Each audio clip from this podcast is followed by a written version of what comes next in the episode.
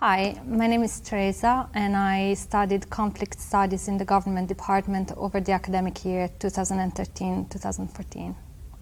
Before joining LSE, I was working with uh, the office of the resident coordinator of the United Nations in Uganda for two years, and uh, I was uh, working in northern Uganda, which was an area affected by 20 years of conflict.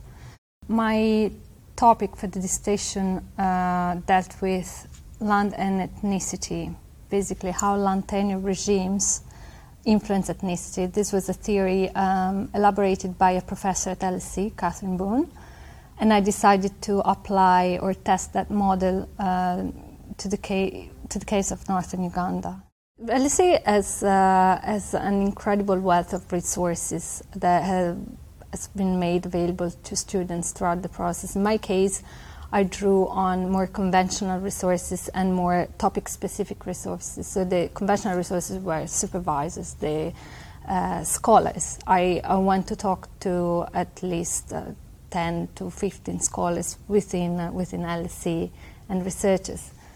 Then um, the library services and also the government department resources. The handbook I found very useful for my dissertation to have um, clear guidance on the handbook, for instance, or having deadlines. So by May, we had to have an abstract, we had to have a bibliography, and this helps for, uh, for us to get organized with our work. And then the topic specific resources were very interesting. Catherine Boone, the professor at LSE, started a land politics reading group.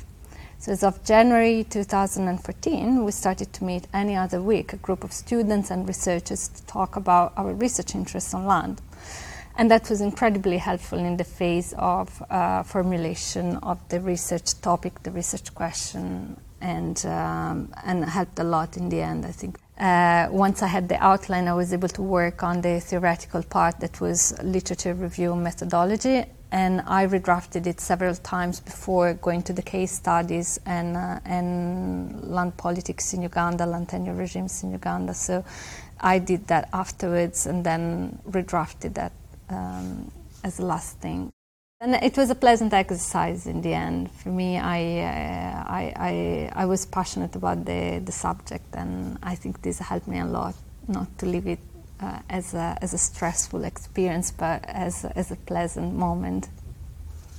I will join the, the United Nations in, uh, in January to work on land governance Obviously, the experience I had in Uganda was one of the major drivers for me to uh, then join a, a, program in conflict studies because I had gained a lot of experience in the field, but I felt I needed the theoretical foundations to to really perform even better professionally. So then I did my masters. Then I, I went back to my passion of land conflict, and then I, I will move on